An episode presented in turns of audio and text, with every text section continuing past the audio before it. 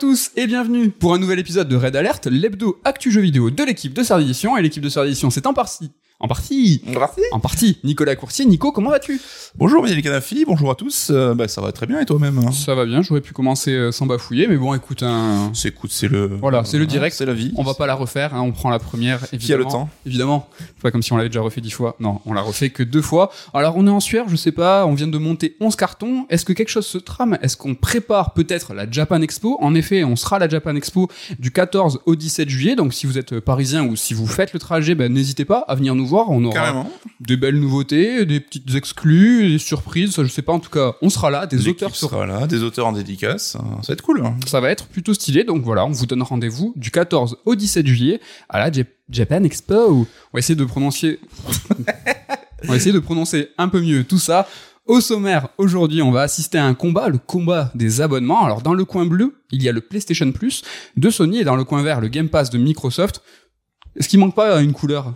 Il manque le coin rouge, mais coin bon, rouge, je ne veux pas être ce mec. Non mais voilà, on, on va pas tout comparer non plus, là il y a un vrai duel. Hein. Mais dans la seconde partie de l'émission, on va s'intéresser à un créateur hein, qui s'est déjà frotté à une grande licence du jeu vidéo, mais qui creuse aussi son sillon à lui depuis 2015. Ce monsieur c'est Sam Barlow. Et avant la sortie de son nouveau jeu façon FMV, hein, Immortality, Nico, tu vas nous présenter la carrière et la démarche de ce grand nom du jeu vidéo. Vous retrouverez bien entendu l'interlude top 3, mais avant c'est la rubrique retour sur retour sur le Nintendo Direct Mini qui s'est déroulé la semaine dernière, ce mercredi, la semaine dernière, cette semaine même. Donc c'était ce mercredi. Alors, on retient quoi de ce Nintendo Direct? On va parler de Return of the Monkey Island, donc qui va sortir cette année, en 2022.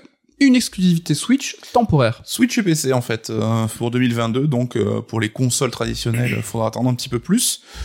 Bah coup de PC, je pense que c'était de toute façon le public le cible visé pour ce, ce projet-là, donc euh, rien d'anormal. euh, mais bon, c'était étonnant de voir une petite exclus Switch en tout cas. Quoi.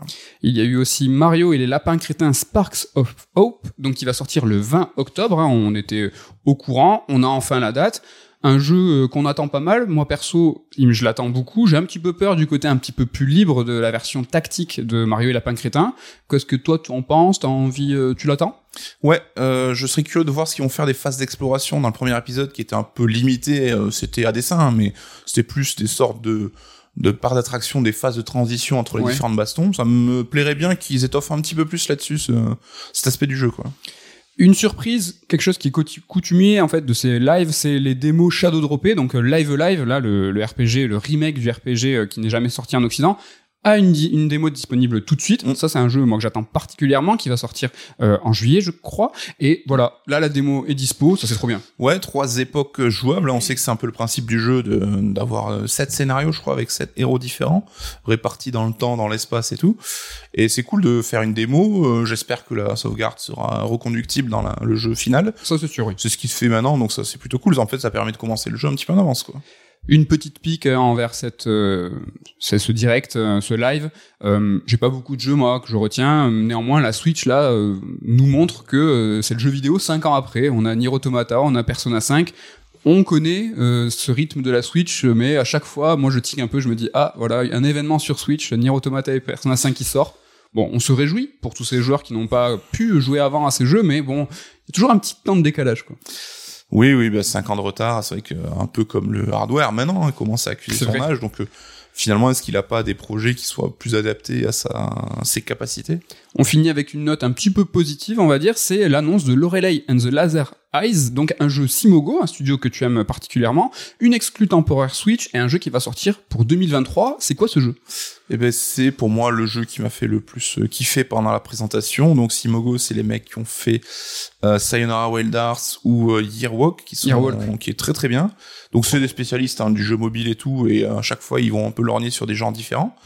Euh, là, je sais pas, c'est une ambiance presque un peu survival horror. Il y a des délires un peu Killer 7, je trouve, dans l'aspect graphique. Très rétro dans on la... passerait dans des phases un peu ouais euh, rétro PlayStation 1 donc euh, très très intrigué et euh, me Très, tarde très- de, ouais, de découvrir ce que c'est. Ouais, très intrigant. C'est moi aussi mon coup de cœur. Voilà pour euh, ce Nintendo Direct Mini. Est-ce qu'on a d'autres choses à, à- à retenir? Je sais pas. Ouais, juste j'espère qu'ils vont pas nous pondre Nintendo Direct First Party dans une semaine parce que on a eu trois événements euh, regroupés. Enfin, pourquoi pas faire un gros Nintendo Direct qui regroupe tout J'ai du mal à comprendre cette, euh, ce fractionnement. euh. Mm. Donc là, oui, si c'est parce qu'ils avaient rien à montrer eux et que leur Nintendo Direct traditionnel sera à la rentrée, là je comprends. Après, voilà, la fin d'année est déjà un peu toute faite pour Nintendo avec un jeu euh, par mois. Ouais, mais ça reste un peu l'edge. Hein. Enfin bon, il y aura évidemment Pokémon qui va cartonner, Splatoon 3. Splatoon 3 et tout. Mais moi, je sais que perso, là, cette fin d'année sur Switch, c'est pas grand chose qui me qui m'excite, quoi. Où est Bayonetta 3 Ah là là. Il serait temps quand même de l'annoncer, en tout cas la date, euh, si c'est toujours pour 2022, date encore euh, actuelle. euh, On table quoi. sur janvier ici. On a fait un des petits paris. hein. Damien est sur début décembre, mais bon, on verra bien. Si t'es ok, si t'es prêt, on rentre euh, ben voilà, dans la première chronique, dans Je ce suis duel. prêt, ok. Ok, euh, t'as ton gant de boxe euh, bleu euh, ouvert. Alors avant de commencer le battle, un petit mot sur le positionnement stratégique du PlayStation Plus. Alors cette nouvelle mouture du PlayStation Plus, c'est en ré- réalité l'unification des services du PS Plus et du PS Now, euh, le tout rassemblé sous une même appellation connue, le PlayStation Plus. Alors un petit mot sur ce- cette appellation, Sony, moi je trouve qu'ils sont plutôt malins. Alors malins ou en tout cas euh, ils prennent pas de risque avec euh, les noms PlayStation Plus. Bah, c'était le nom précédent euh, du service. C'est ce qui est à la mode avec euh, Apple Plus, Disney Plus. Voilà, pour les consoles non plus, ils vont pas chercher bien loin. PS1, 2, 3, 4, 5. Néanmoins, qu'est-ce que t'en penses? Ça fonctionne. C'est efficace, ouais. Des fois, faut pas se prendre la tête. Hein. Ce qui marche le mieux, ben, ça peut être le plus simple. Et bah là, je pense que c'est ils sont allés au plus simple, mais au plus efficace. Alors cette fusion des services fait passer Sony numéro 1 donc dans les abonnements avec plus de 50 millions d'abonnés, ce qui est deux fois plus que le Game Pass, mais attention, hein, c'est 25 millions de Game Pass seul, donc sans le Gold et sans le Live. Petite, euh, petit move hein, stratégique euh, qui se joue uniquement sur l'appellation. C'est malin. Ben, Microsoft viendra peut-être euh, prochainement en tout cas sur cette euh. Bah, à coup sûr, oui. Alors pour ce qui est de l'unification des services, pas de Crunchyroll. Alors euh, je pense que c'est, euh, ils s'en gardent euh, sûrement un petit peu sous le pied, ils gardent des cartouches pour l'avenir. Est-ce que toi, néanmoins, t'es déçu? On sait que Crunchyroll est maintenant une, bah, voilà, propriété de Sony. Ça aurait été intéressant pour le premium, peut-être. On va revenir hein, en détail sur tous les échelons d'abonnement. Ben voilà, pas de Crunchyroll. Alors, sans vouloir euh, te piquer déjà ta conclu, je pense que l'apport de Crunchyroll en lancement, si ça arrive un jour, aurait permis un lancement un peu plus spectaculaire que ce que ce qu'il n'est actuellement. Quoi. Oh là là, tu me piques ma conclu. Non, pas du tout. C'est juste le point suivant. Alors, un petit dernier mot sur la stratégie de Sony. On peut noter un lancement très discret. Je trouve euh, ce qui est assez rare hein, pour Sony. Le plan marketing, en tout cas en France, a été assez timide. Et même sur l'écran d'accueil, hein, quand vous êtes euh, voilà sur votre PlayStation 4 ou 5, ben, l'écran d'accueil, ben, ça explose pas. Il y a pas, ouais, le PlayStation Plus euh, est live. C'est plutôt timoré. Ça n'a pas été fait en grande pompe, en tout cas de l'appréciation de joueurs, et comme nous on l'a pu l'obs- l'observer. Ouais, et c'est peut-être euh, aussi l'inconvénient de reprendre euh, le même nom en fait que le service existant, c'est que quand t'allumes ta console, tu vois les mêmes icônes, les mêmes noms qui apparaissent. Si t'es pas un minimum informé, euh, que tu te tiens pas au courant de l'actu, pour toi rien n'a changé en fait. Et c'est vrai que, sans dire que ça sort dans l'indifférence générale, j'ai l'impression qu'on était plus hypé il y a un mois quand on, a, on attendait un peu les Oui. dates de lancement et tout, que finalement lors du lancement en tant que tel quoi. En plus, sur PlayStation 5, maintenant vraiment tout est seamless, donc tout est sans transition. Tu vas sur ta petite tuile PlayStation Plus, il y a aucun chargement, t'appuies sur bas, tout, tout défile. Donc t'as même pas, ils auraient même pas pu profiter d'un temps de chargement pour justement faire ça, tu sais, un peu explosif en Mhm. faisant boum balaboum. Ben là, rien du tout. Voilà, on va pas se plaindre hein, de pas avoir de temps de chargement, mais voilà, lancement plutôt timide. C'est un soft launch, je pense, parce qu'ils ont comme volonté, j'ai l'impression, d'alimenter leur service. Ils ont déjà soft launché, c'est-à-dire qu'ils ont lancé le PlayStation Plus en trois temps en fonction des continents, donc euh, tranquille, easy, molto bueno. Déjà, le PS Now était plus ou moins un soft launch aussi à l'époque, donc eh, tranquille, on va pas se presser là. euh, On, va temps. faire une petite présentation globale. Alors j'ai tenté de simplifier. Le PlayStation Plus, c'est trois niveaux d'abonnement. Il y a le niveau essentiel, donc ça c'est l'ancien PlayStation Plus, c'est le jeu en ligne, trois jeux offerts tous les mois et tu peux sauvegarder dans le cloud. Ça c'est le essentiel. Tu as l'extra, c'est les jeux PS4 et PS5 et tu as le premium. Ça c'est le rétro où tu as en plus les jeux PS1, PS2, PS3 et PSP et tu as des versions d'essai. Alors tout ici est assez transparent, mais il y a une chose qui intrigue, c'est ces versions d'essai. En fait, il y a 15 jeux au lancement du PlayStation Plus pour le premium, où en fait tu peux tester, tu peux jouer au jeu plusieurs heures, tu vas conserver euh, ta sauvegarde bien évidemment, les trophées, et en fait tu vas pouvoir voir si le jeu te plaît avant de les payer. Alors par exemple sur Horizon 2 et Cyberpunk, tu peux jouer 5 heures, c'est quand même pas négligeable. C'est sur la-. Sur la majorité des jeux, tu peux jouer deux heures et il y a des petites euh, exceptions. Par exemple, Holy Holy World, tu peux ne tu peux jouer qu'une seule heure. Ces versions d'essai, c'est quand même, je trouve, assez attrayant. Tu peux en 5 heures, en tout cas Horizon 2.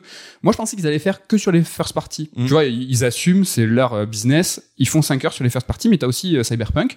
C'est Peut-être un deal où ils ont dit, euh, vous vous rappelez là, ce que vous nous avez fait là? Bon, maintenant c'est 5 heures sur Cyberpunk. Cyberpunk avait proposé 5 heures d'essai gratuit déjà en amont, hors Oui. de tout euh, contrat avec euh, des plateformes. Là, ils sont dans leur démarche de rédemption et voilà, testez notre jeu maintenant qu'il a été retapé, vous allez voir, c'est cool quoi.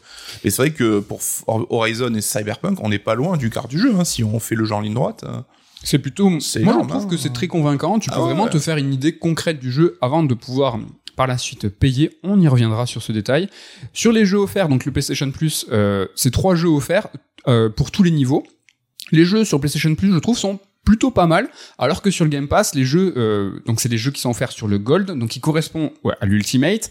Ces jeux, je trouve qu'ils sont souvent pas ouf sur ce duel en fait des jeux gratos. Par exemple, euh, euh, précédemment ou actuellement euh, sur PlayStation Plus, c'est God of War, le, le remake. Là, il arri- qui arrive, c'est Crash Bandicoot 4. Les jeux du Gold, moi perso, souvent, je les connais même pas quand ils sont offerts.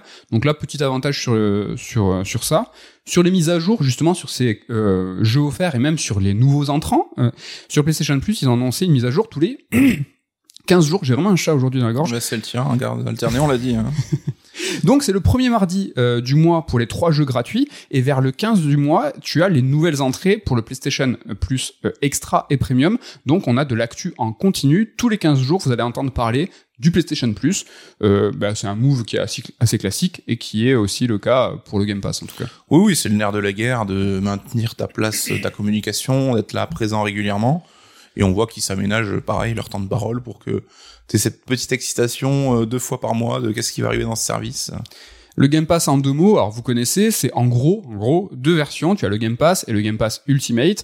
Alors la killer features, hein, la fonctionnalité euh, de la mort, c'est les jeux first party Day One. Alors en mode Ultimate, euh, tu as le Gold, tu as des jeux cadeaux, tu as le Light, tu as le EA Play, tu as les jeux Ubi. Alors les jeux Ubi, ils sont aussi sur le PlayStation Plus, mais c'est pas la même désignation, c'est les Ubi Classics sur euh, PlayStation Plus. Et par exemple, tu as le dernier Assassin's Creed Valhalla, là où dans le Game Pass, euh, c'est plutôt Odyssey qui est arrivé très récemment.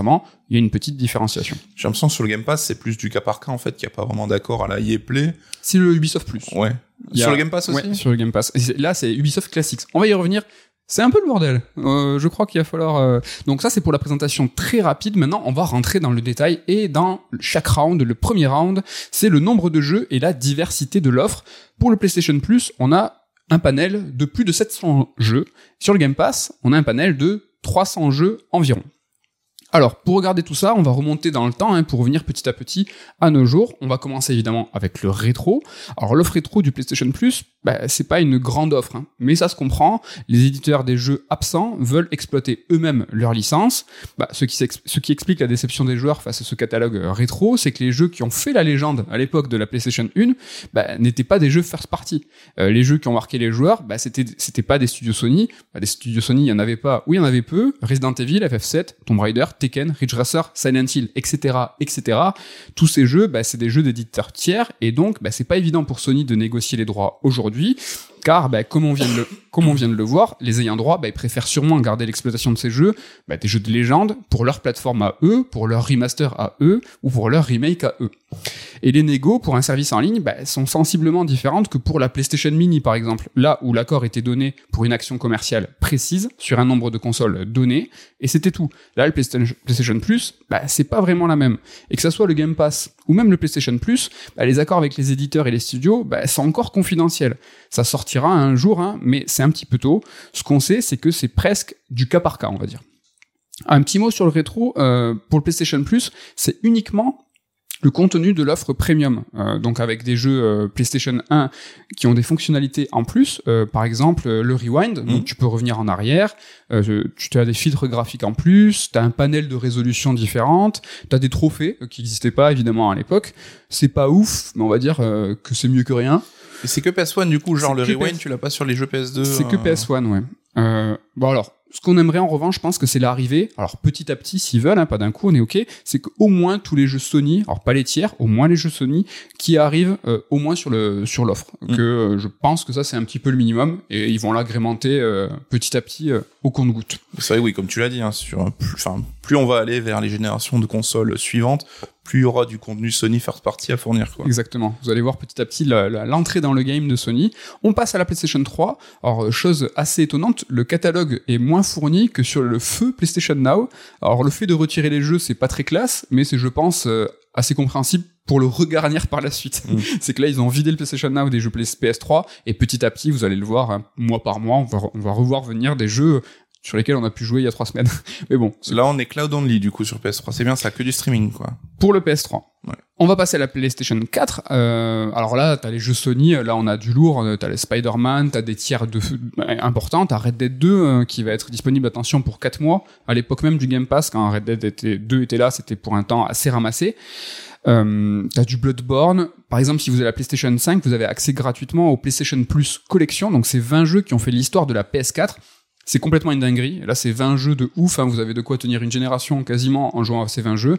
Pour le PlayStation 4, on commence à rentrer dans un, ca- un catalogue solide. Oui. Après, c'est vrai que la feature dont tu parles, c'est que ça existe depuis le début de la PS5, si j'ai pas de bêtises, et c'est un incontournable. hein. Vraiment, si vous découvrez la, la ludothèque de Sony, c'est assez ouf. Quoi. Voilà. Vous pouvez, euh, si vous avez des manquements sur PS4, là, vous avez de quoi faire. On passe sur PS5. Là, vous avez euh, Returnal, Miles Morales, toutes les Director's Cut qui sont sorties, euh, Ghost of Tsushima, Death Stranding. Euh, c'est cool, mais ils en gardent sous le pied. Par exemple, Ratchet Clank euh, Rift Apart. Euh, mais on va y revenir plus tard dans la chronique. Ouais, il est assez récent encore. hein. C'est vrai que. Ils en gardent. Sony va proposer ses jeux avec un rythme précis. On y revient tout à l'heure. Voilà pour euh, toutes les consoles de la PS1 à la PS5. Niveau 1D, le PlayStation Plus, je pense qu'il doit faire ses preuves là où le Game Pass, il est déjà au top. C'est-à-dire que vraiment, moi, je doute à chaque fois que j'achète un jeu un, entre guillemets 1D, je me dis quand c'est qu'il va tomber sur le, le- le Game Pass s'il n'est pas déjà Day One. Néanmoins, par exemple, Stray, un jeu qu'on attend, français, le jeu avec le chat, euh, va arriver Day One, lui, le 19 juillet pour les contenus, attention, du PlayStation Plus Extra et Premium, Mm. pas le pas le premier essentiel. Donc voilà, Sony doit faire ses preuves sur les indés, là où Game Pass est déjà solide.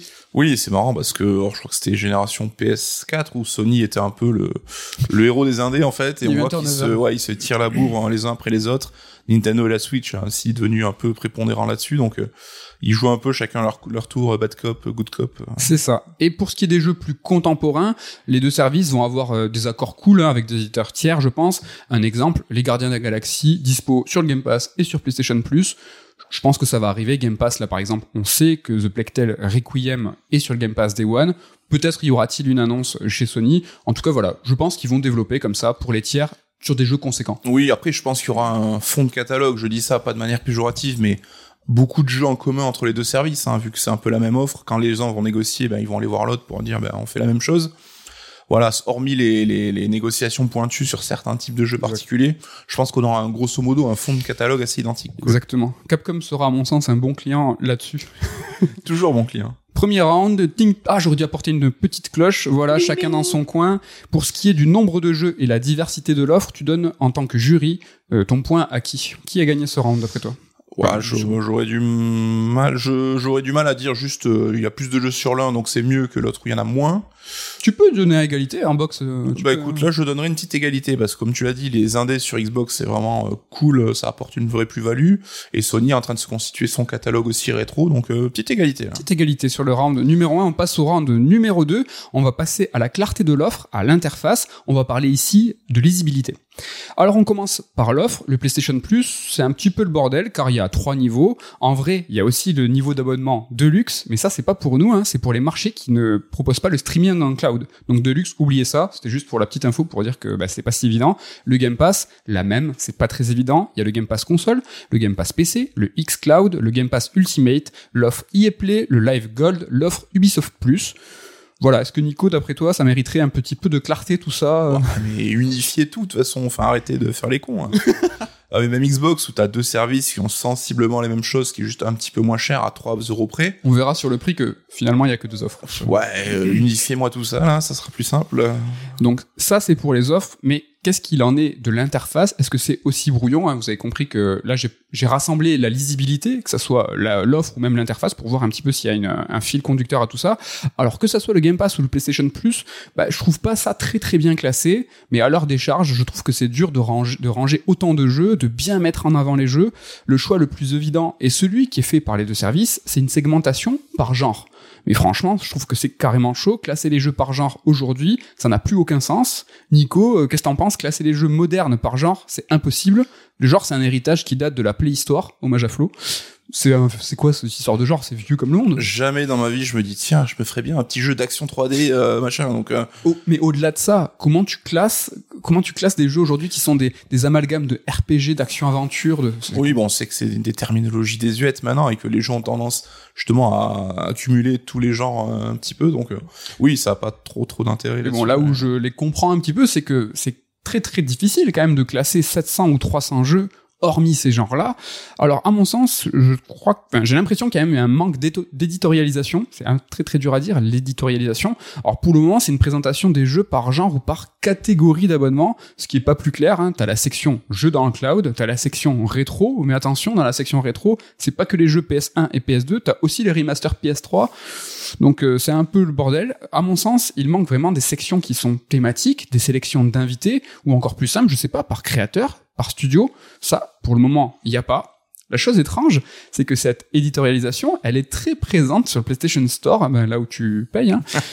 Il y a toujours des sélections saisonnières. T'as Halloween, Noël, les jeux de l'été. T'as des sélections thématiques. T'as le Japon, les Indés, les jeux sur l'amour pour la Saint-Valentin. Je pense que ça va donc arriver sous peu. En tout cas, je l'espère. Il serait intéressant, à mon sens, hein, de proposer vraiment de l'éditorialisation qui est poussée. Perso, j'adorais, je sais pas, une, une sélection réalisée par Kojima, par Herman Hulst, le boss des Sony Studios, qui, voilà, t'as sa, sa tête sur la tuile, et euh, c'est Herman Hulst qui va te dire, ben, voilà, sur PlayStation Plus, je vous conseille ça, ça, ça. Marc Cerny, tu vois, des grandes têtes pensantes de chez Sony, ben, évidemment, des gens in-house. Mm. Après, des invités. Nico, t'en penses quoi? La sélection CERD sur PlayStation Plus, ça serait pas rigolo? Ah, je signe demain. Là. Toi, tu vas vouloir mettre Returnal partout. Tous les jeux que, euh, Smart, moi je te mets. L'édito, on- tu l'as dit sur PlayStation Store, on sait que c'est des, des- des- c'est de la pub en fait. Les gens payent pour faire participer là-dessus, donc on voit que ça motive plus les gens quand il y a un petit chèque à la clé. Mais oui, alors c'est sur l'appli Canal, je crois, où justement les acteurs ou quoi qui sont un peu connotés euh, l'esprit Canal, ils ont justement leur sélection. Qu'est-ce que je te conseille à regarder sur le service? Jonathan Cohen, par exemple, là, qui Ouais. a sorti euh, La Flamme, ben là, il va te dire, ben moi je vous conseille sur Canal ça, ça, ça. Mais je trouve ça très cool. Après, euh, sur les créateurs de jeux, ça c'est plus, je pense, un truc à nous, tu vois. Ça parlerait pas au grand public. Faudrait plus, comme Ouais, tu dis, est- euh, la Saint-Valentin, par exemple, typiquement, oui, euh, les jeux de l'amour, euh, ça, ça cartonnerait de ouf. quoi. Et si ça nous parle à nous, peut-être qu'une partie du public serait intéressée. Après, il faut trouver quelque chose d'autre pour euh, bah, le grand public, etc. Multiplier euh, Mm. ce versant édito, parce que éditorialiser, c'est très important pour faire vivre le fond. Alors le fond, hein, c'est pas euh, ce qui est au fond et qui est nul. Le fond, c'est le catalogue en fait. Et remettre en avant des jeux méconnus, bah, des jeux qui vont sortir du catalogue aussi pour les contrats Sony, bah, tout ça c'est important. C'est il faut faire vivre tout ça et la sélection, l'édito, c'est bien pour ça. Alors je vais débuter ma métaphore filée hein, sur le cinéma qui va durer toute la chronique. Ça faisait longtemps que je vous avais pas fait quand même un petit truc sur. euh, Je m'inquiétais d'ailleurs.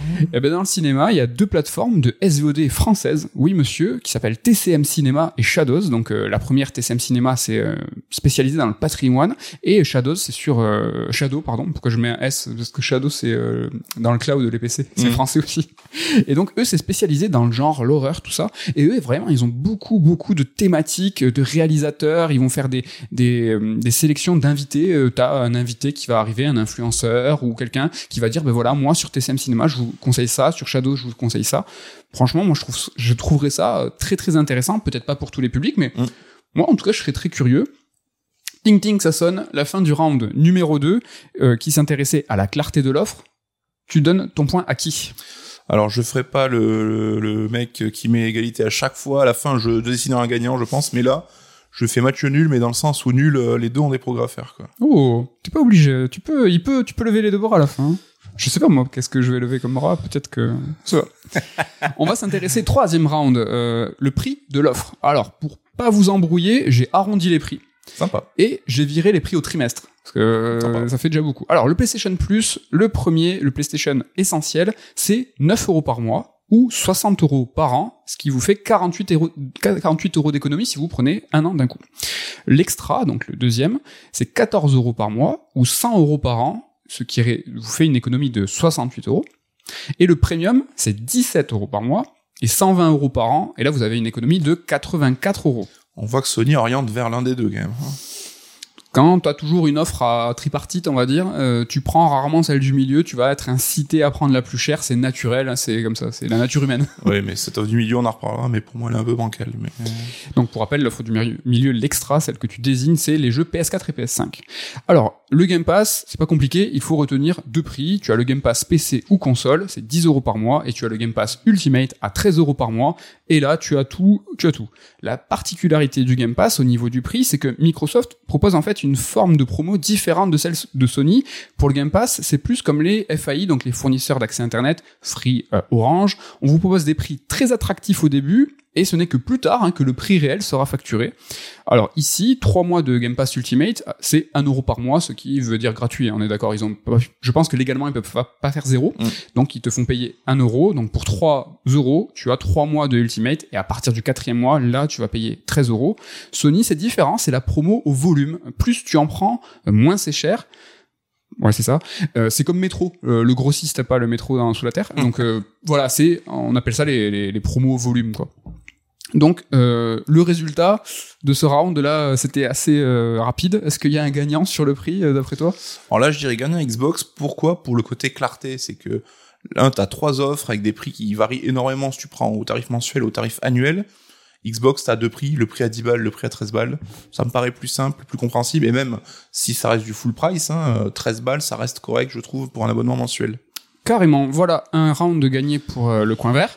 On va passer cette fois à quelque chose qui est peut-être un peu plus intéressant, un peu moins factuel, c'est la philosophie de ces deux abonnements. Alors je parle bien de philosophie et non de ligne édito, car j'ai du mal à voir euh, deux lignes éditoriales différentes euh, sur ces deux abonnements. Les deux offres sont, je pense, très comparables dans leur catalogue et dans leur système. Nico, euh, on a quand même vu beaucoup d'avis de dire mais c'est pas comparable, arrêtez de les mettre en face.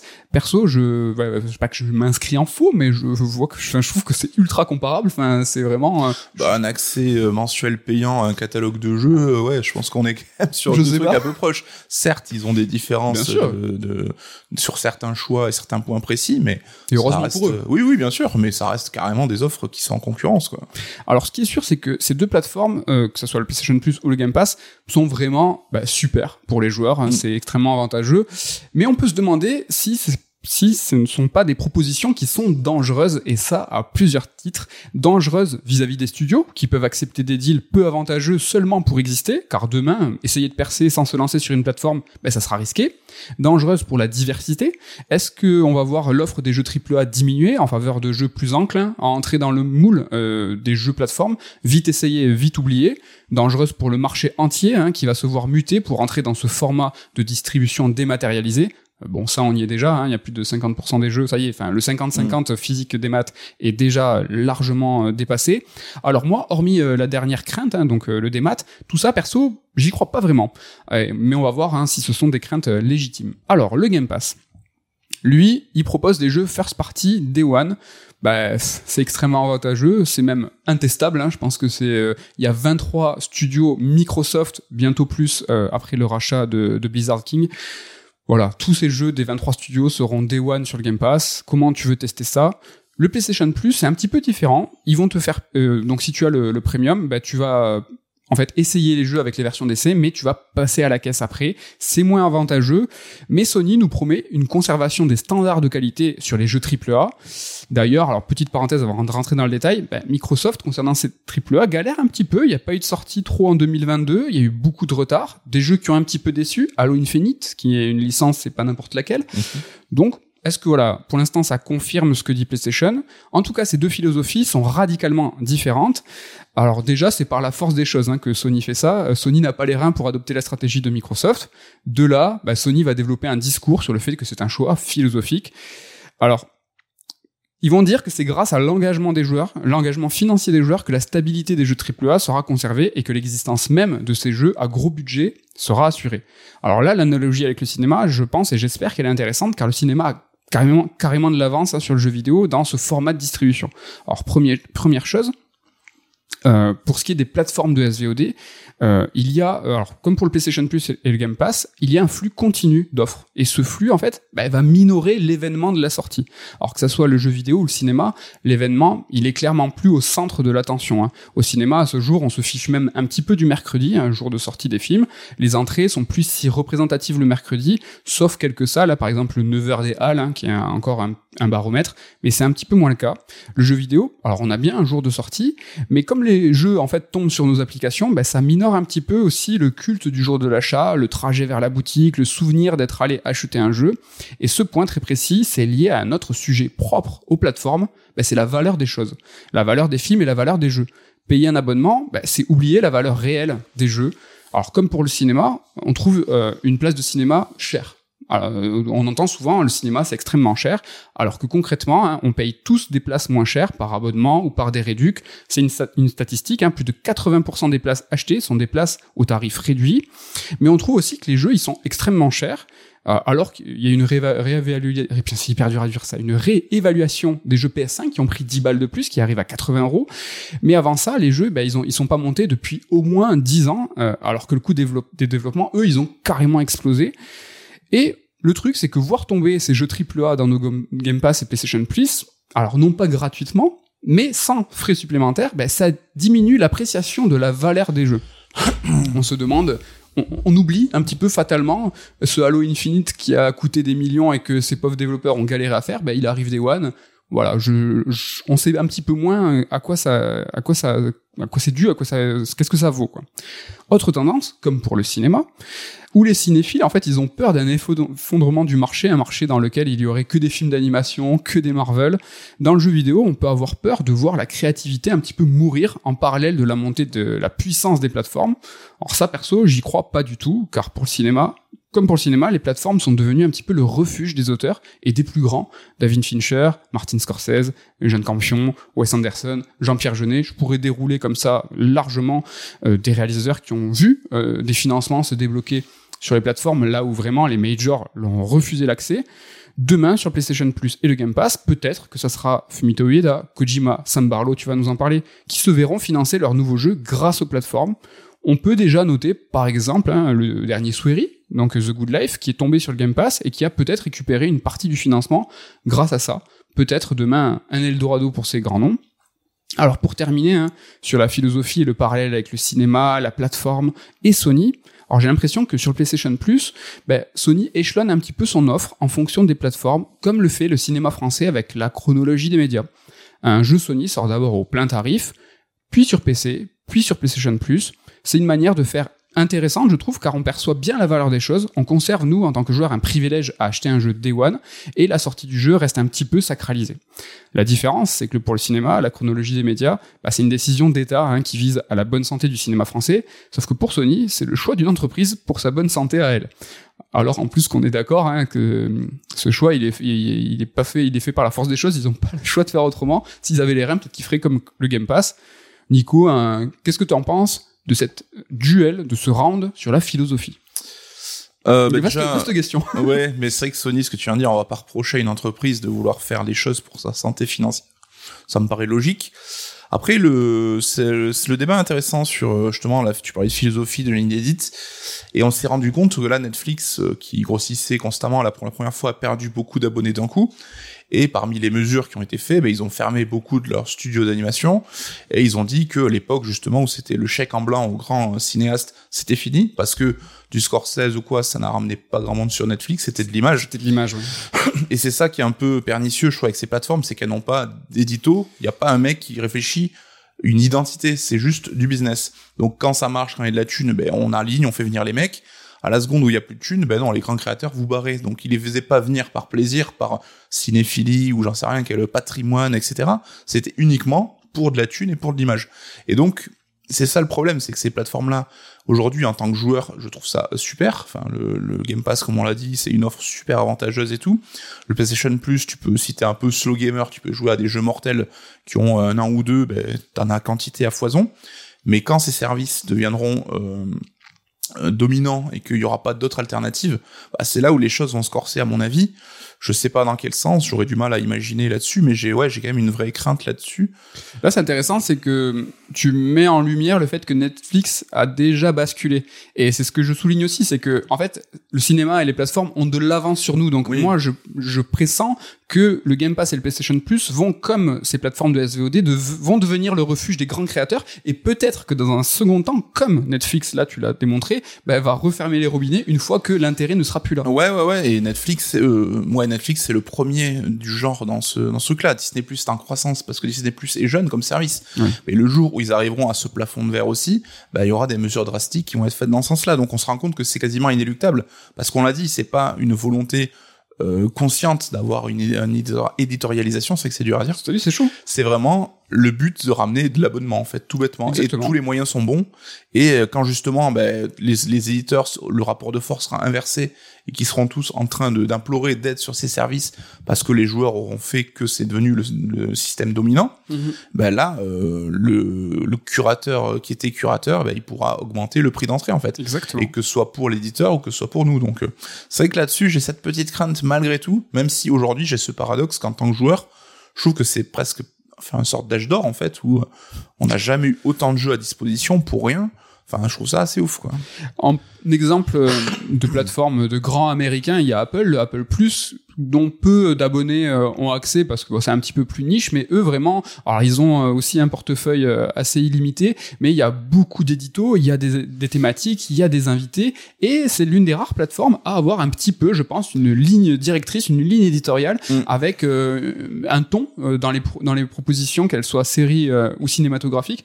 C'est assez intéressant de voir que eux, ils vont dans ce sens-là. Ouais, mais Apple reste dans son côté premium en fait. Hein. Même Leur- l'interface. leurs appareils sont très chers, mais t'as une qualité premium. Après, on aime ou on n'aime pas, voilà, mais ouais. c'est quand même des objets bien finis, qui ont une facilité de navigation, etc. Et je pense que leur service est à l'image de, de ça en fait, donc euh, qui est pas très cher pour le coup euh, là-dessus, ça c'est vrai, mais qui a, tu l'as dit, cette ligne édito avec quand même des trucs de qualité. On n'est pas dans Netflix qui aligne Non, la ouais. quantité et c'est un peu faire le tri dans les poubelles quoi. C'est même intéressant cette euh, curation. Euh, alors je sais pas si c'est par la force des choses ou pas, mais euh, voilà, euh, le contenu Apple Plus c'est euh, doux, c'est tout doux quoi. C'est que t'as un film, une série qui arrive, ils l'événement, événementialisent. J'essaie toujours de trouver des mots plus galères à dire, mais voilà, ils font vraiment monter la sauce. Ils te disent voilà, ça, ça arrive la semaine prochaine. Puis t'as Euh, de la comédie ou du drama, tu vois, c'est un peu bien identifié. Oui. Donc je trouve ça cool, mais encore une fois, Apple peut se le permettre parce qu'Apple fait des résultats financiers colossaux. Mais si un jour ils se rendent compte que ce service-là, finalement, bah, leur coûte euh, 700 millions de déficit par an, bah, peut-être qu'ils qu'ils couperont le courant et puis basta, quoi. Un autre round se termine. La philosophie. Est-ce que tu donnes euh, ton point à Microsoft ou à Sony là-dessus? Bah, là, je vais être purement un consumer en mode, euh, pour moi, la philosophie Microsoft me parle plus parce que les gros first party Day One, évidemment qu'en tant que joueur, euh, c'est ce que je veux, mais je me rends compte que c'est pas forcément raisonnable comme, euh, approche. On arrive à la fin du combat, on a l'arbitre au milieu, on prend les poignées des deux combattants. Si tu me permets, je commence, je fais mon premier bilan, tu me diras si tu abondes ou pas. Pour moi, les totaux, on s'en fiche, car les deux services sont incontournables. Les, ces deux super services à des prix raisonnables pour ce qu'ils proposent et qui donnent accès à un panel de jeux incroyable. Si vous me permettez une phrase de vieux, hein, moi, on aurait rêvé ça sur Super NES, Dreamcast, PS3. Nico, est-ce que tu imagines ça à l'époque Mais non, mais Non mais on au-delà, est ça à 12 ans, nous, on, aurait, on serait mort de, je sais pas, de, sais pas, de- de on bonheur. on aurait de- séché, ouais, on serait là sec. Mais euh, et mais même les trucs où aujourd'hui on pourrait tiquer, on fait ah ouais quand même Sony c'est que des versions d'essai. Imagine, je sais pas, sur GameCube, t'as une des, des versions d'essai. C'est un truc de ma boule. Ouais, mais là, on est même dans le paradoxe inverse, c'est-à-dire qu'il y a tellement de choix, c'est tellement le buffet garni que t'es là, tu vois, je fais quoi? Je plus. Là ouais, ça fait euh, une petite semaine que je suis euh, sur cette chronique à, à vraiment poncer le PlayStation Plus et à faire des allers-retours avec le Game Pass pour essayer de voir un petit peu les différences. Et ben j'ai beaucoup picoré, je me suis lancé vraiment sur rien. Euh, j'ai eu une consommation de jeux vidéo assez, euh, euh, alors, je vais pas dire complexe, n'importe quoi. Versatile. euh, Ouais, mais pas, agré- pas agréable. Mhm. J'ai pas vraiment euh, kiffé, tu vois, comme ça, picorer. Moi, j'aime bien m'immerger.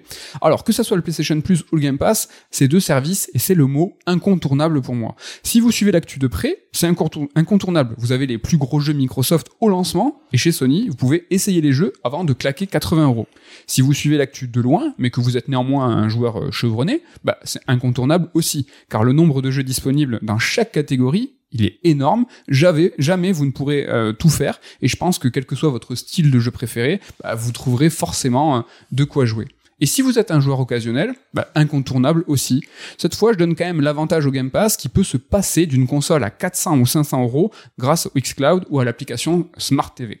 Voilà, pour moi, je lève les deux poignets. Euh, même si, ouais, euh, tu l'as dit, les deux services sont top. Les deux services sont pensés pour faire plaisir aux joueurs parce que justement, ils veulent euh, convaincre, ils veulent évangéliser là-dessus.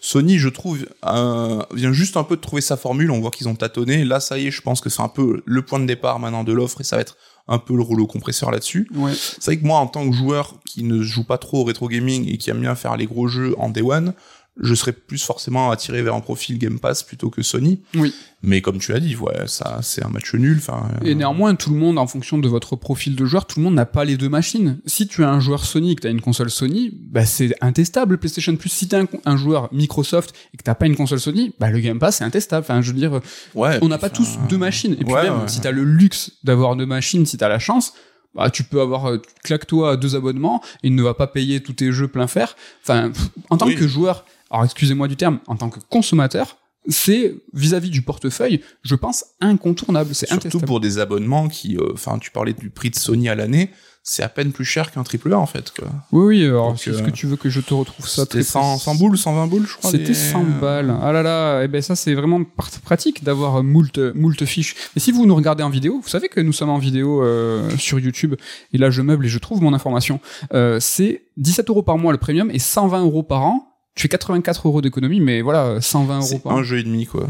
C'est un jeu, c'est un jeu, un jeu et demi. Après voilà, je pense que peut-être ça mériterait une autre chronique un peu plus avant euh, sur euh, comment ça fonctionne. Le Game Pass, Microsoft mise sur le fait que sur l'abonnement, comme tous vos abonnements, hein, quel que soit euh, le, su- le, le sujet, euh, le, le business, ben, en fait tu vas payer tous les mois, tu t'en rends pas compte, Oui. alors que la plupart des joueurs paient, enfin achètent entre 3 et 4 jeux par an. Et finalement, euh, et ces 3 et 4 jeux, c'est pas dit que ça soit 3 ou 4 jeux Microsoft.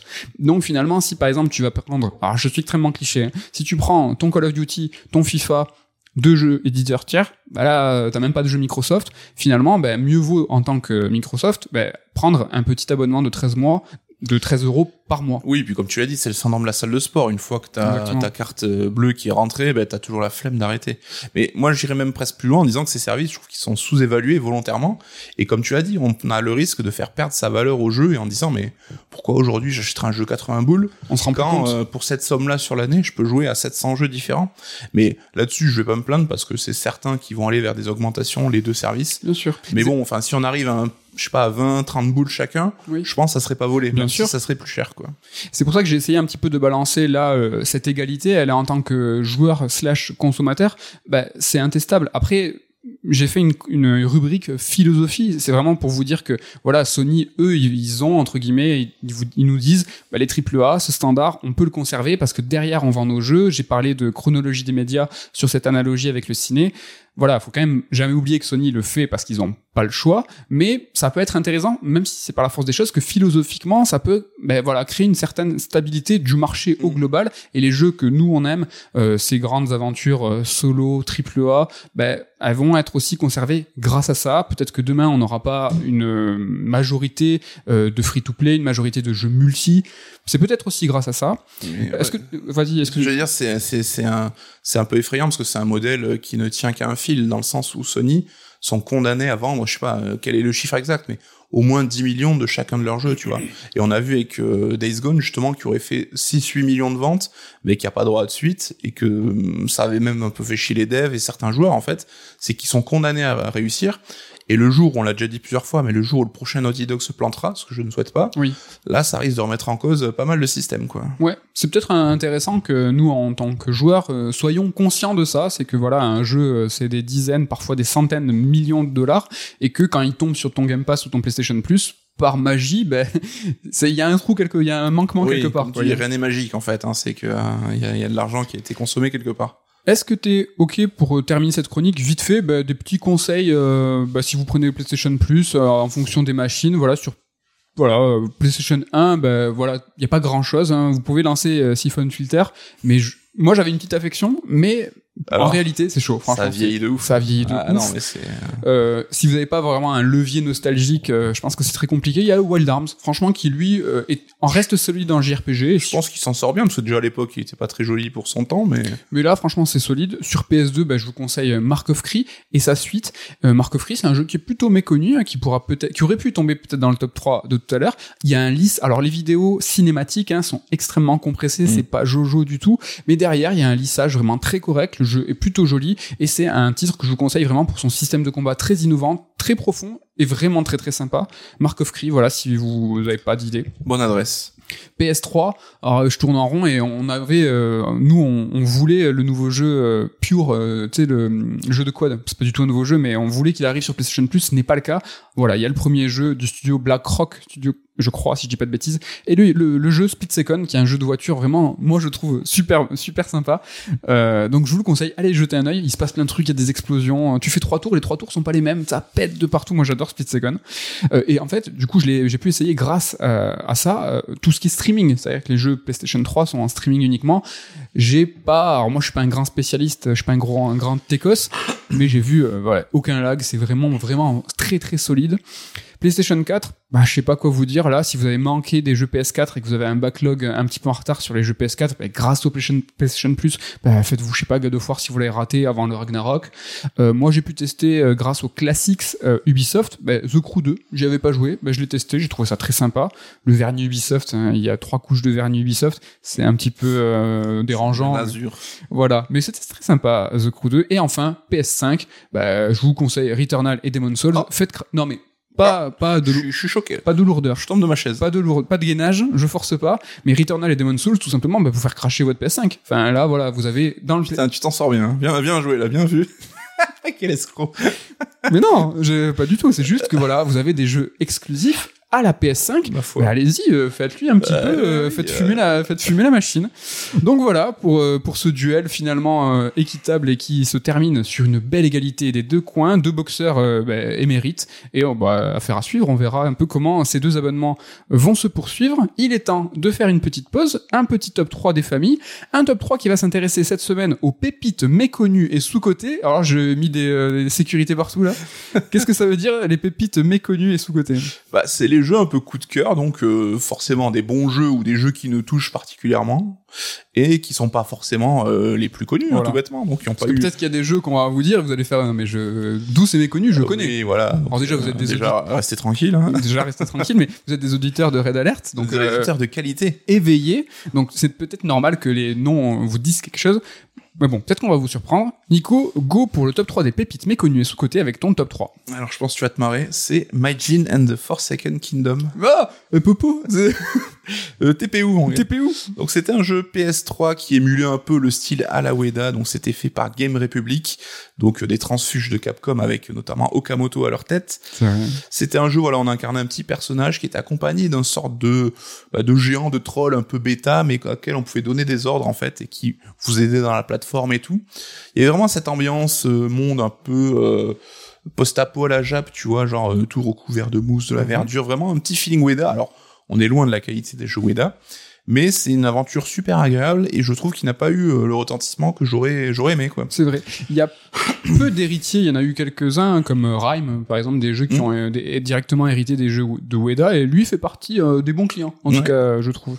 Très très bien euh, ce euh, Forsaken, comment il s'appelle? Forsaken Kingdom. Forsaken Kingdom. On attaque sur mon top 3. Alors, bizarrement, moi, j'ai trois jeux DS. Alors, pourquoi? Ben, La DS, c'était un petit peu le- la console de la créativité, et c'était aussi hein, la console où il y avait beaucoup, beaucoup, beaucoup de jeux. Donc, finalement, je trouve qu'il y en a quand même pas mal qui sont tombés dans l'oubli. Donc, finalement, moi, c'est un peu un top 3 euh, DS. Je suis étonné que tu aies pris des jeux DS, ouais, c'est vrai que je ouais. pas aller là-dessus. Beaucoup de créativité et peut-être de la créativité oubliée. On va commencer. Vous allez voir, il y a de la France hein, euh, avec Soul Bubbles. Ah, vous connaissez Soul Bubbles ou pas? Un jeu d'un studio qui, enfin, alors le studio, je crois qu'il ne fait plus rien aujourd'hui. Je crois que, oui, je sais plus s'il est encore en activité, mais Il s'appelle euh, Make and Sleep, donc Make en Sleep. euh, super jeu de mots. Déjà des, des, des gens très drôles. Donc c'est un jeu, je pense, je vais vous le décrire, vous allez dire, j'ai pas du tout envie de jouer à ça. Tu as une espèce de bébé à poil. Euh, c'est un ange qui vole et en fait, toi, ton contrôle euh, sur le jeu, c'est que tu vas souffler. Avec grâce à ton petit stylet, tu vas euh, donc donner un souffle à justement seul bubble, à des bulles, des bulles que tu vas pouvoir. En fait, le but, ça va être de rassembler des petits esprits, des petites fées, et tu vas devoir traverser des, des, des niveaux comme ça avec différents différents pièges. Mais cette bulle, tu vas pouvoir la remplir d'eau, il va pouvoir y avoir de l'électricité. C'est vraiment extrêmement inventif, c'est extrêmement bien pensé. Ça vous donne pas envie, je suis sûr, Soul Bubbles, mais si vous avez une console et que vous avez l'occasion de mettre la main dessus, franchement, allez jeter un œil. En tout cas, allez mater un trailer. C'était Olivier Lejeune, je crois, qui avait. Exactement. tu l'avais interviewé, toi Je l'avais interviewé. Et il y avait d'ailleurs un niveau de Mario Galaxy qui reprend un peu cette mécanique de souffler sur une bulle, mais là c'était quand même beaucoup plus développé. Ouais. Et dernière question, est-ce que la marinière c'est pour rendre hommage au jeu français dont tu parles? Exactement. Est-ce que vous nous regardez sur YouTube? Vous savez qu'on est sur YouTube? Non, la marinière, c'était évidemment pour faire un petit, euh, un petit, un petit hommage. Voilà, Soul Bubble, Make and Sleep, ton top 2. Top 2, alors je, je suis à peu près sûr, j'en ai peut-être déjà parlé, donc désolé d'avance, c'est Henry Hatsworth, un jeu DS aussi. Alors c'est un jeu Electronic Arts, étonnamment quand on parle de, de créativité et de méconnu, on n'a pas tendance à trop Ils ont toujours des petits trucs. imaginer est. Alors c'est un jeu, bon on incarne un vieux là aussi, ça donne pas trop envie, mais un vieux aventurier. Et on a l'écran du haut, en fait, on progresse sur un jeu d'action un peu plateforme, donc Oui. traditionnel.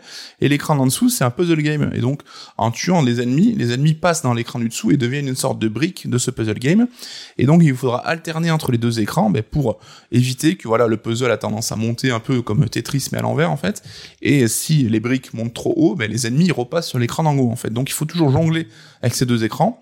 Faut bien expliquer le principe. Le côté puzzle, c'est assez simple. Il faut aligner, euh, donc chaque ennemi a une couleur. Il faut aligner voilà trois couleurs au minimum de manière horizontale ou verticale. Et euh, bah, c'était super cool, super innovant. Alors passer d'un écran à l'autre et d'un gameplay à l'autre, c'est pas forcément le plus évident du monde, mais je trouvais le mélange audacieux et au final super réussi quoi. Ouais, carrément. On a eu, on n'a pas eu beaucoup de jeux qui jouaient comme ça sur une dichotomie avec les deux écrans. On a eu euh, The World and With You aussi. Enfin, la version vraiment DS où euh, tu devais en fait faire des manips et en haut avoir le système de combat. Enfin, c'est, rare. Et euh, ce Henry Arthurs, euh, Et l'incroyable expédition, voilà, je savais qu'il y avait un Ah. sous-titre. Ça, il y, a- il y a un sous-titre. En tout cas, un jeu Electronic Arts euh, peut-être euh, qui vous est euh, méconnu.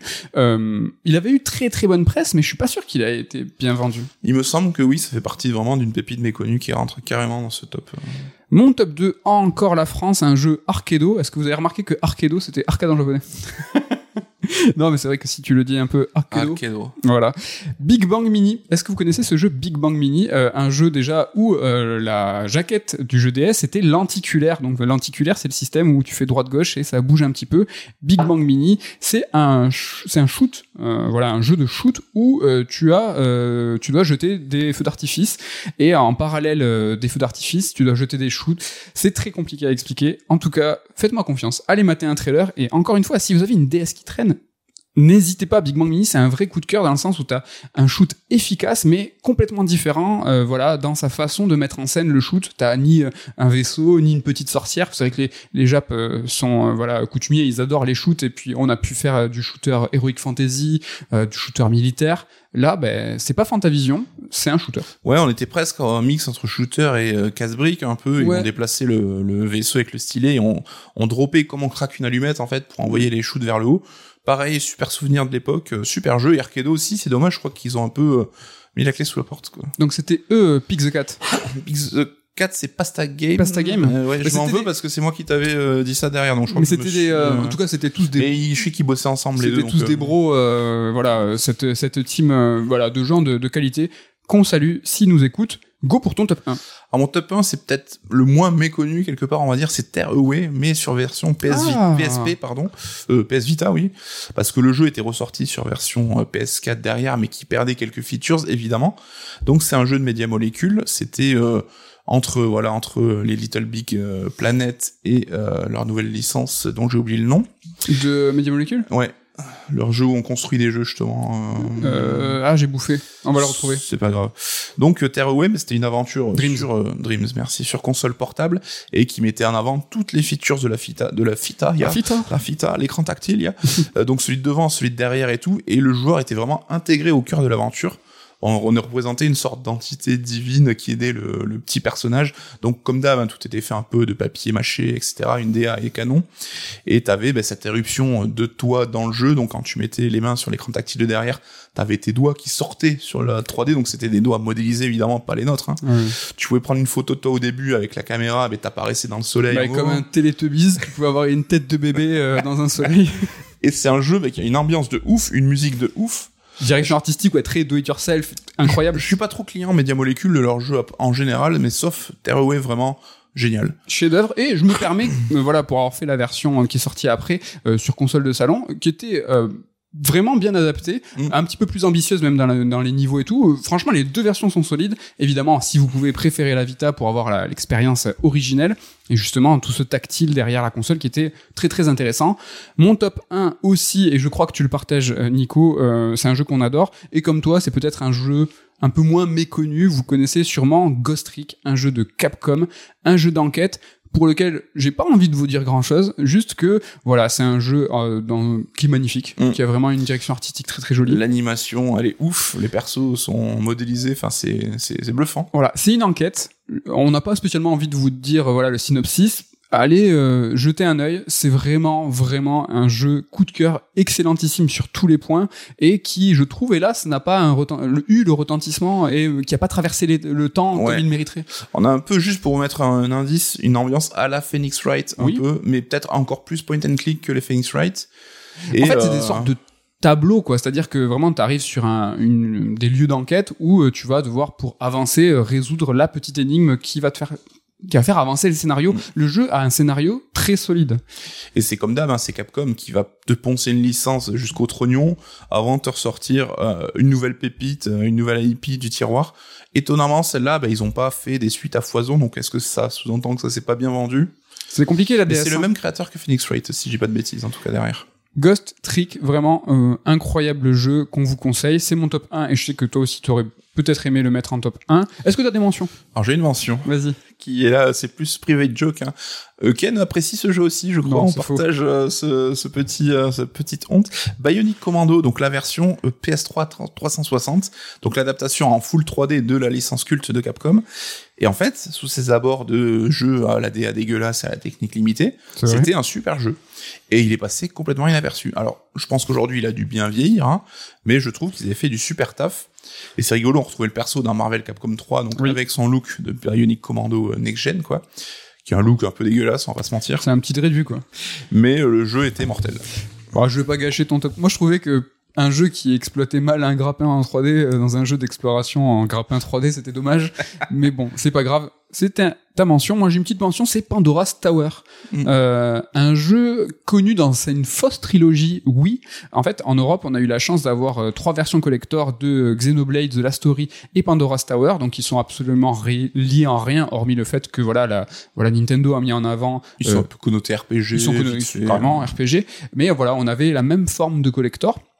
Et donc voilà, Pandora's Tower, c'est un jeu Gambarion qui est un studio peu connu. En tout cas, euh, si vous aimez One Piece, ben voilà, eux ils ont fait une tétrachier de jeux One Piece, mais ils ont fait ce Pandora's Tower qui, moi vraiment, c'est un jeu que j'adore, qui est un mix très simple entre un Castlevania en 3D et un Zelda. Euh, Il y a une tour, des allers-retours à faire, une histoire glauque où il faut récupérer euh, des éléments un peu euh, Des organes, hein. ouais, des organes, ouais. Euh, tu vas donner ça à ta princesse euh, pour qu'elle le mange et qu'elle s'en sorte. La direction artistique est trop bien, le gameplay est trop bien. euh, franchement, ça c'est chaud parce qu'il faut vraiment y jouer sur Wii. Il a- C'est un jeu qui a pas, qui s'est pas vu euh, remasterisé ou remaké.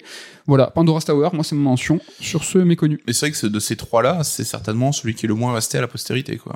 Euh, Carrément, parce que nous avons fait un ludothèque euh, The Last Story et Xeno, euh, on a fait un livre Xenogears et peut-être un jour sur la trilogie euh, Xenoblade. Est-ce qu'on fera un ludothèque Pandora's Tower? Je pense qu'il aurait sa place. Si, à, à voir. hein. Ma foi. Si vous l'aimez, vous voulez écrire, hein, on sait jamais. On est ouvert. Voilà pour cet interlude de top 3, les pépites méconnues et sous-côtés. N'hésitez pas à nous donner votre top et des idées de top. On passe sur la seconde chronique et euh, on va parler euh, d'un grand nom du jeu vidéo. Tout à fait, on va parler de Sam Barlow parce que c'est bientôt la pause estivale des Red Alert, hein, on va préciser ça à la fin. Et donc bah, il est temps déjà de commencer à préparer un petit peu nos vacances, et notamment l'arrivée le 26 juillet prochain de Immortality, qui est le dernier jeu de Sam Barlow en date. Donc bah, c'est l'occasion pour moi de parler du créateur anglais et de sa ludographie, bah, histoire d'être prêt en fait hein, pour découvrir son nouveau projet. Donc je l'ai dit, hein, Sam Barlow c'est un développeur de jeux vidéo anglais, donc on va faire une petite bio, mais on va pas s'attarder très très longtemps.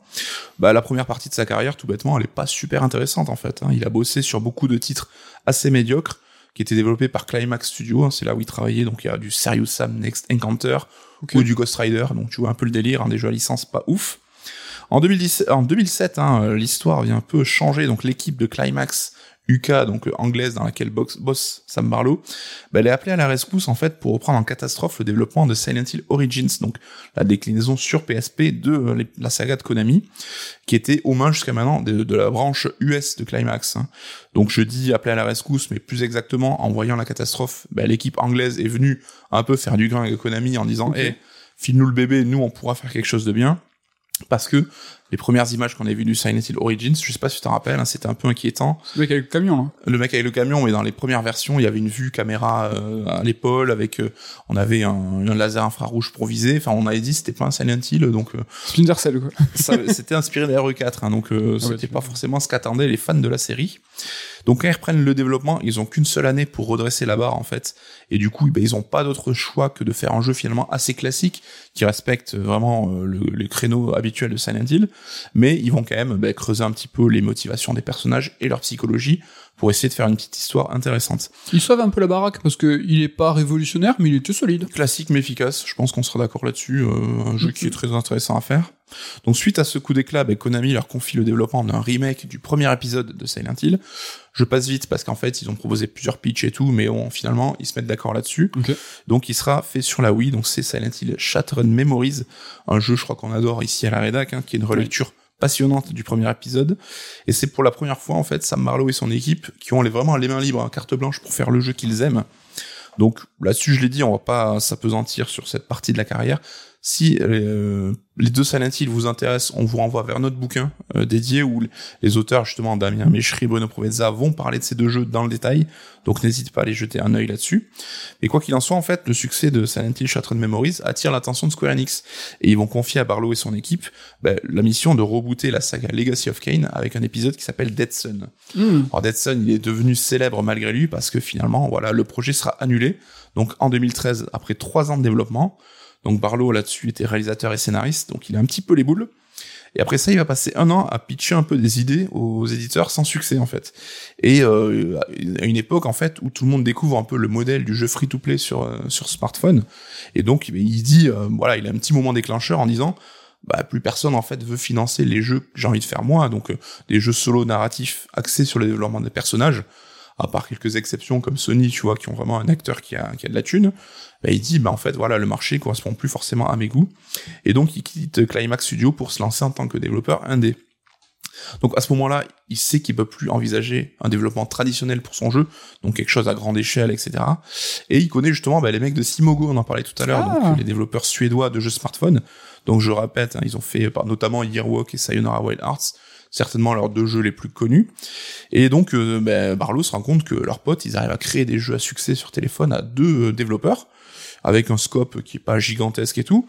Et il dit, bah, pourquoi je ferais pas moi aussi quelque chose comme ça, un petit, à, petite, à petite échelle, quelque chose de mhm. personnel, sans interface lourde en 3D, quelque chose de simple. Et donc, il se lance sur ce dev d'abord en vivant sur ses économies, hein. donc en mode euh, YOLO, One Life, let's go, quoi. Donc, sa première volonté pour ce projet, ça sera de créer quelque chose autour des procédures de police criminelle. Hein. C'est quelque chose qui lui parle beaucoup.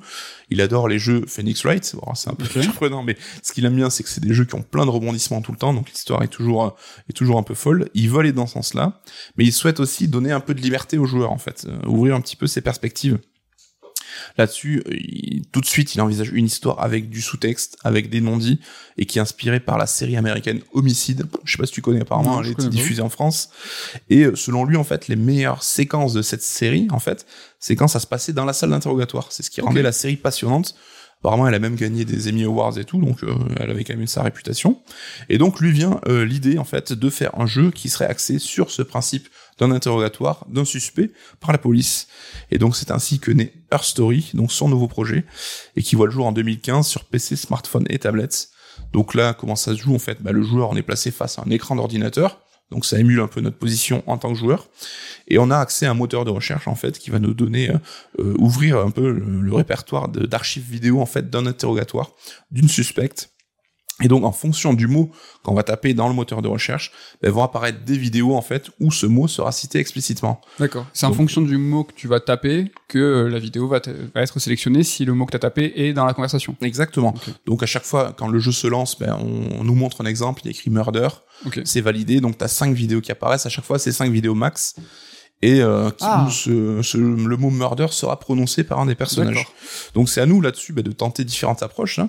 donc euh, d'approfondir un élément euh, raconté par le personnage, ou bien bah, de tenter de, de, rentrer le prénom d'un perso qui a été cité aussi dans la discussion. Donc il y a certaines de ces pistes qui vont mener à rien, alors que d'autres justement bah, vont permettre l'accès à d'autres vidéos et permettre de mieux comprendre l'histoire en question en fait. Donc l'interrogatoire, il est éparpillé sur plusieurs jours, hein, et on va le découvrir, nous, de façon complètement antichronologique. Donc en fonction des mots qu'on tape, on n'a pas le déroulé un petit peu dans l'ordre, donc ça sera à nous de recoller un petit peu les morceaux, mhm. et de retracer toute la chronologie un petit peu dans notre tête. Donc j'ai dit, il y a que cinq vidéos qui apparaissent, mais c'est les cinq dernières vidéos chronologiques qui, où c'est cité le terme. Donc ça permet voilà de pas trop faciliter les choses aussi en mettant euh, tout l'accès disponible dès le début. Et pour nous aider, on a juste un élément d'interface qui apparaît et qui indique le nombre de vidéos totales en fait qu'on peut débloquer, qui, sont dans la banque de données. En fait, on voit lesquelles on a déjà débloqué, donc qui sont signalés en couleur, et leur place dans la chronologie. Et donc on a signalé aussi la vidéo qu'on est en train de regarder. Ben, ça permet voilà de dire ben là j'ai débloqué cette vidéo, elle apparaît plutôt à la fin. Donc je serai plutôt sur les derniers tenants et aboutissants du scénario quoi. Système peut-être un peu complexe à expliquer mais t'as une belle lisibilité quoi. En tout cas quand t'es dans le jeu, tu comprends les tenants et aboutissants. Oui l'interface émule vraiment un PC un peu old school, donc il n'y euh, a pas grand chose à cliquer dessus, c'est assez simple. Écran cathodique. Euh. Exactement. Et donc niveau représentation, on est sur de la pure FMV. Donc FMV, si vous êtes jeune, vous savez pas ce que c'est, c'est de la full motion vidéo. C'est qu'un jeu vidéo en fait utilise euh, bah, des séquences filmées avec des vrais acteurs en fait. Voilà. Et donc à l'époque c'était vraiment vu comme quelque chose de kitsch et qui avait complètement disparu. Et là on se rend compte, bah, notamment à travers un story, qu'il y a une vraie, un vrai retour en avant de ce genre de jeu là.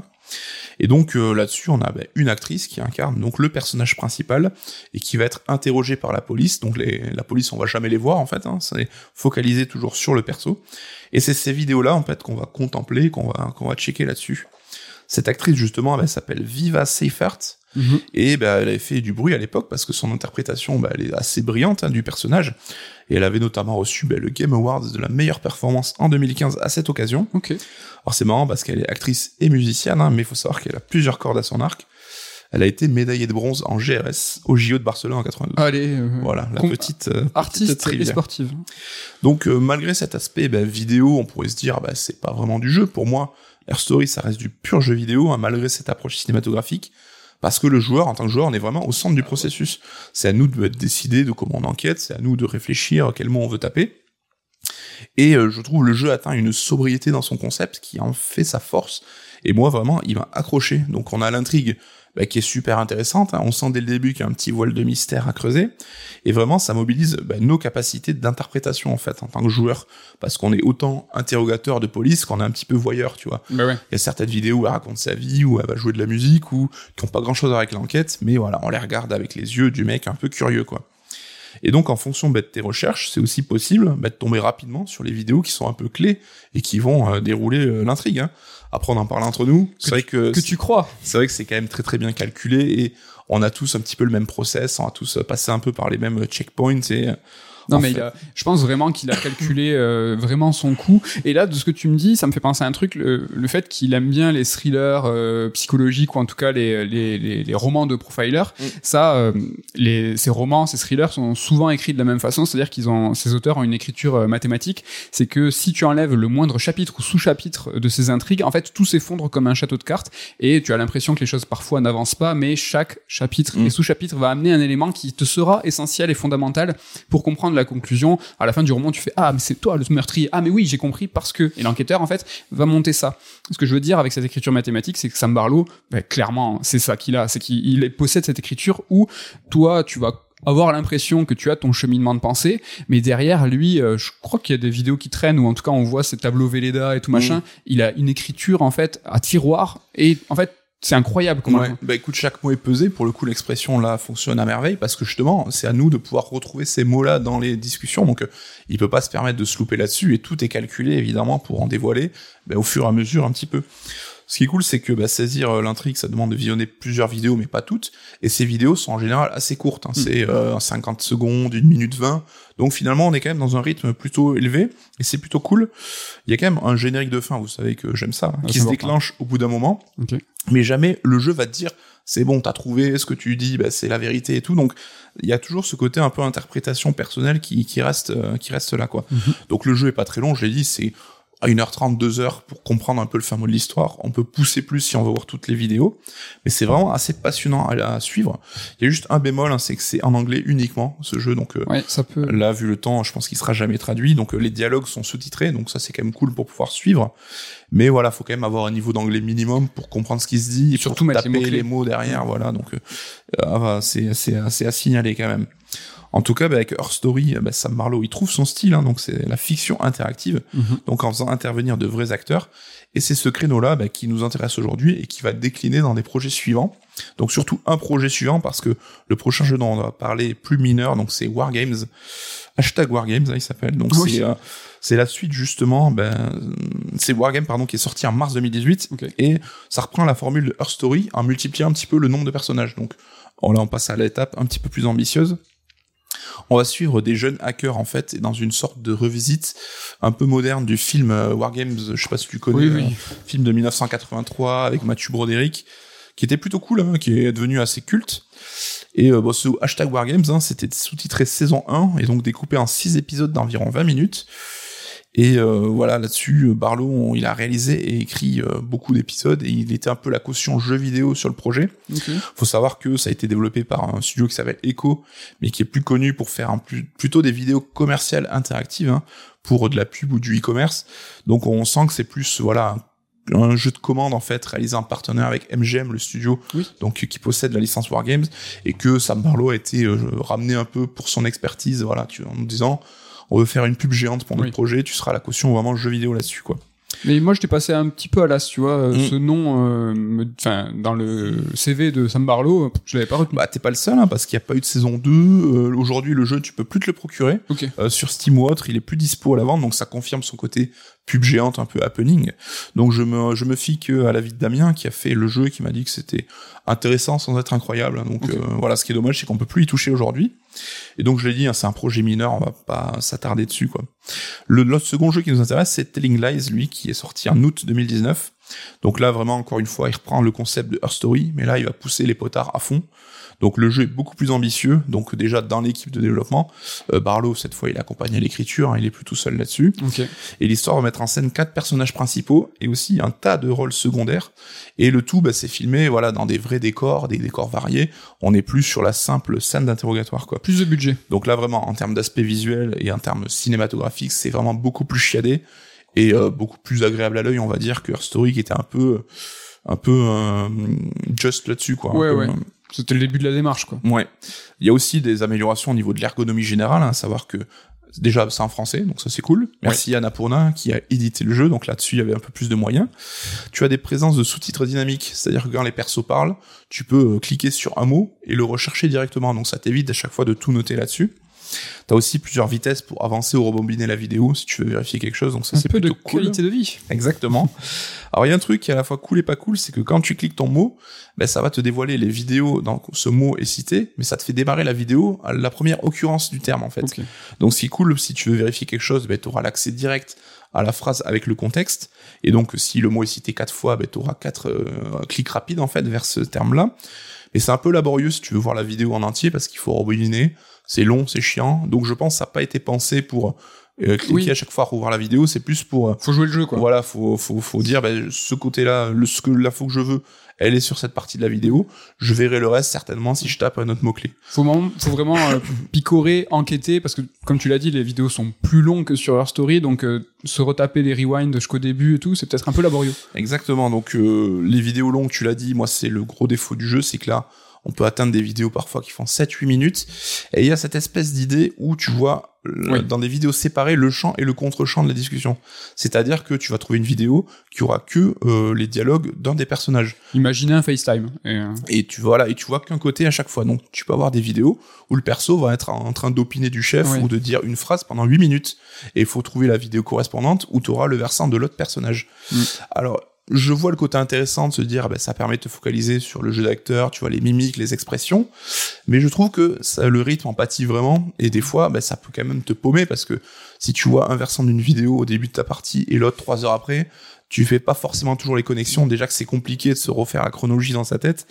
Donc c'est pas évident. Ce Et qui puis, sous-entend euh, sûrement qu'il fallait pas, qu'il fallait jouer le jeu, de pas se taper toutes les vidéos de 7 minutes, 1 minute, justement, être, euh, prendre le terme et, et les regarder. Exactement. Moi ouais. j'avais une question, est-ce qu'il y a vraiment des jeux de faux semblants? Est-ce que euh, le fait de voir qu'un champ est pas le contre-champ, du coup tu vas avoir à y assimiler une information et tu vas te rendre compte que ce que tu pensais c'était pas du tout ça et que Des fois, tu peux te faire des fausses interprétations bah, sans le contexte, hein, c'est que c'est compliqué, et t'as vraiment des fois où t'as le perso qui va juste sourire ou s'énerver, et t'as aucun élément. Donc là-dessus, bah, tu sais pas du tout de quoi il est question. Et surtout que là, bah, l'histoire, elle est beaucoup plus ambitieuse dans le sens, elle est plus ambiguë, elle est plus complexe. Il y a vraiment beaucoup de scènes euh, qui sont là en surplus, tu vois, genre le mec qui fait la vaisselle ou qui euh, raconte une histoire à sa fille, qui ont rien à voir avec le scénario, c'est juste pour créer du contexte et du background aux personnages. et pas pour brouiller les pistes, pas spécialement. Pas, pas spécialement, mais c'est plutôt cool de prime abord, tu vois, de se dire que il y a quand même une ambition un peu différente. Mais c'est vrai que ça peut donner l'impression d'un jeu qui est quand même moins rythmé. Un peu de gras quoi, peut-être un petit peu dommage euh, le côté épuré de Her Story. euh, Je pense que c'était volontaire, mais effectivement, ce côté, euh, le gras qui est un peu, le côté plus épuré, en tout cas, plus sobre d'Her Story, ben, Mhm. moi, m'avait quand même un petit peu plus parlé. Donc, euh, voilà, juste pour terminer sur les conditions de jeu, moi, c'est des jeux que j'ai fait sur tablette, hein. c'est vraiment pensé pour le PC ou la tablette. Telling Lies, il est dans le Game Pass, mais Oui. euh, j'ai trouvé ça super laborieux à la manette, donc je me suis rabattu sur la version tablette. J'ai essayé de brancher une souris sur ma Xbox, ça marche pas. J'ai essayé de jouer sur tablette, mais avec l'appli cloud de la Xbox. Alors ça émule le tactile, mais ça émule juste une manette tactile, donc c'est pas beaucoup plus pratique. Je sais pas s'il y a un micro sur la manette de Xbox Series. Parce je que suis sur la sûr. PS5 oui, donc euh, t'aurais peut-être la fonction où tu dis le mot à voix haute et mais bon, je crois pas donc qu'il y a un micro. En tout cas, voilà, c'est pas forcément des jeux optimisés console, donc euh, à voir si vous avez moyen de les faire ailleurs. Et les deux jeux aujourd'hui, bah, tu peux les choper pour à peu près une vingtaine d'euros. Euh, si vous êtes sur Steam, il y a une promo actuellement, donc un bundle Earth Storytelling Lies pour 6,30€. Allez, le bon titre. Donc c'est plutôt cool. Bah, en tout cas, voilà, tout ça pour dire que moi j'attends impatiemment la sortie de Immortal, donc le 26 juillet, Mhm. donc le nouveau jeu de Barlow. Donc ce qui est cool, c'est qu'il sera dispo Game Pass Day One et aussi sur Netflix, donc dans l'abonnement jeu. Enfin, si vous avez un abonnement Netflix et un smartphone, vous pourrez y accéder sans surcoût. Donc On ça en parlait, cool. ouais. Il y a 15 jours, Netflix devient très très sérieux. hein. Et donc Immortality, lui, ben, le plot cette fois va s'articuler autour des films perdus de Marissa Marcel, donc une actrice. Donc c'est trois films jamais sortis dans lesquels elle a tourné. Donc trois ambiances, trois époques différentes. Et pour comprendre le fin mot de l'histoire, on va devoir analyser cette fois les images du film. Donc non plus taper des mots-clés, mais on va devoir euh, ben, faire un zoom ou un arrêt sur image sur un élément. Et s'il y a une correspondance dans un autre des films, on va passer un extrait d'un autre film en fait. Oui. Et donc c'est de cette façon-là qu'on va voir un petit peu le man- résoudre cette intrigue. Donc cette fois aussi, Barlow il est accompagné par d'autres auteurs, hein, notamment des gens qui ont bossé sur Queen's Gambit ou Mr. Robot. Donc voilà, on atteint le pédigré là de scénariste plutôt intéressant. Et je suis super intrigué parce que on- ils ont créé toute une mythologie autour de cette actrice. Il y a un côté un peu film giallo, un peu euh, avec ce rendu vintage, Carrément. et même peut-être une vibe un peu horrifique. Je sais pas ce que t'en penses sur les trailers où on sent qu'il y a un truc un peu malsain qui se passe. Ouais, ça a l'air euh, un petit peu un petit peu glauque. En tout cas, moi, c'est vraiment aussi un jeu qui m'intrigue énormément dans le sens où il va faire une mise en abîme dans tous les sens du terme. C'est-à-dire vraiment au niveau du gameplay, on va rentrer, on va s'immerger et foncer dans chaque euh, image et se perdre. Et c'est une mise en abîme, je pense, euh, du cinéma et du monde de l'image. Lui qui a fait un jeu vidéo avec de la FMV, donc qui fait qui fait d'un jeu avec des avec de- du film, Ah, il est passionné de cinéma. qui oui, va faire un euh, qui va faire un jeu sur des films avec qui parle d'un film. Je pense que ça va être incroyable. Exactement. Donc là, on voit vraiment que ben, c'est un créateur qui a sa ligne de conduite. On aime ou on n'aime pas. hein. C'est comme David Cage, c'est comme Kojima. Mais ce qui est cool, c'est que là, on voit qu'Immortality il fait déjà un petit peu évoluer son concept. Donc euh, vraiment, on voit que voilà, il ça turbine un peu Ouais, là-dessus. il, et, creuse, euh, il creuse vraiment son sillon et vraiment, moi je trouve ça très intéressant, c'est qu'il a, il, il s'est démarqué, tu l'as dit avec Silent Hill Origin, où il est arrivé un petit peu en catastrophe, mais où il est néanmoins crédité vraiment au scénario, donc il a pris, euh, tu vois, pour lui l'écriture et il s'est démarqué justement par son savoir-faire Mm. de l'écriture et Là où moi je trouve ça génial, c'est qu'il a transformé le FMV, quelque chose qui était complètement kitsch, en quelque chose qui est extrêmement contemporain et qui fait rentrer de plein pied, voilà, ces jeux dans le jeu vidéo. Enfin, moi, vous savez que s'il n'y a pas de gameplay d'interaction, ça me dérange très personnellement. Je vais pas, je vais pas dire que ça, enfin, ce genre de jeu, c'est pas des jeux vidéo, mais les FMV, les titres FMV de l'époque, s'il y avait bien un truc qui était de l'anti-jeu vidéo, c'était ça, quoi. Mhm. C'était que tu regardais quelque chose, t'avais une direction à donner. Si tu donnais pas la bonne direction, ça se stoppait, ça repartait. C'était vraiment très, très On se limité. rappelle de Night Trap sur Mega CD, hein, notamment, qui restait culte pour son côté justement super kitsch, quoi. Et le FMV, tu vois, est mort de ça. Enfin, Mhm. vraiment, qu'il n'y a pas eu de, il a pas eu d'écho, il n'y a pas eu de, de, de synchronicité, on va dire, entre l'interaction et le FMV. Et Sam Barlow, c'est incroyable, c'est qu'il a repris ça pour lui. Et euh, pour le coup, bah, c'est du pur jeu vidéo. T'es- tu l'as, tu l'as dit, t'es entièrement impliqué. Tu vas vraiment enquêter, tu vas interagir avec le jeu. Et le jeu, si tu t'arrêtes, il, il, se passe rien. Et vraiment, moi, je trouve ça vraiment incroyable. Alors, j'ai à peine fait euh, euh, Telling Lies, mais le second euh, me branche de ouf, quoi. Vraiment, cette mise en abîme du cinéma, j'en attends beaucoup. Il y a des chances qu'on vous en reparle à la rentrée, en tout cas, des. Donc, euh, Carrément. Donc voilà pour le petit topo. Merci Nico sur bah, la carrière et la démarche, démarche de Sam Barlow. Je crois que c'est bon pour aujourd'hui ce Red Alert euh, avant dernier Red Alert de l'été. Alors pas de la saison, hein, voilà, chez Sœur de la- les saisons des podcasts, voilà, c'est de janvier à décembre. On est sur un rythme euh, calendaire classique et pas euh, scolaire. Plein de podcasts, voilà, les, les saisons c'est l'été. Nous non, on fait une petite pause estivale. Le dernier Red Alert, ça sera la semaine prochaine.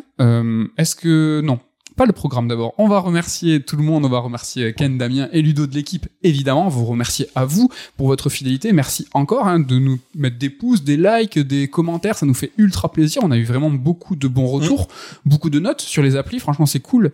Euh, ça aide. Voilà, on est sur YouTube, sur toutes les plateformes de podcast. N'hésitez pas à vous abonner pour ne rater aucun épisode. La question maintenant que vous attendez, ça vous a- c'était pénible hein, cette petite euh, minute euh, de promo, Euh, mais c'est le programme de ce dernier épisode, le dernier épisode avant l'été. Qu'est-ce que tu nous réserves? Bah, écoute, la fin des Red Alert, du coup, on va s'intéresser un peu à la fin d'une époque dans le jeu vidéo, avec plein d'éléments qui ont plus ou moins disparu euh, de nos habitudes, et sans forcément qu'on s'en rende trop compte. Il y aura plein de trucs différents, vous allez voir, j'en dis pas de plus. un truc un petit peu thématique, fin, fin des Red Alert, en tout cas pour le calmez-vous. Oui, là. fin provisoire. Mais voilà, une thématique sur les fins. Et voilà, bah, pour moi, ça sera la fin, la fin du backlog. C'est-à-dire que j'ai joué à pas mal de jeux là, euh, et euh, bah, j'avais une thématique en tête. Puis je me suis dit, bah finalement, bah, en, fa- en mode un peu fire bullet, je vous parler de tous jeux que j'ai pu terminer. Et au milieu de tout ça, finalement, il y a un gros, gros, gros coup de cœur. Donc voilà, je vous donne rendez-vous la semaine prochaine, bah, bah, pour le connaître, tout simplement. Merci encore, et à la semaine prochaine. Bye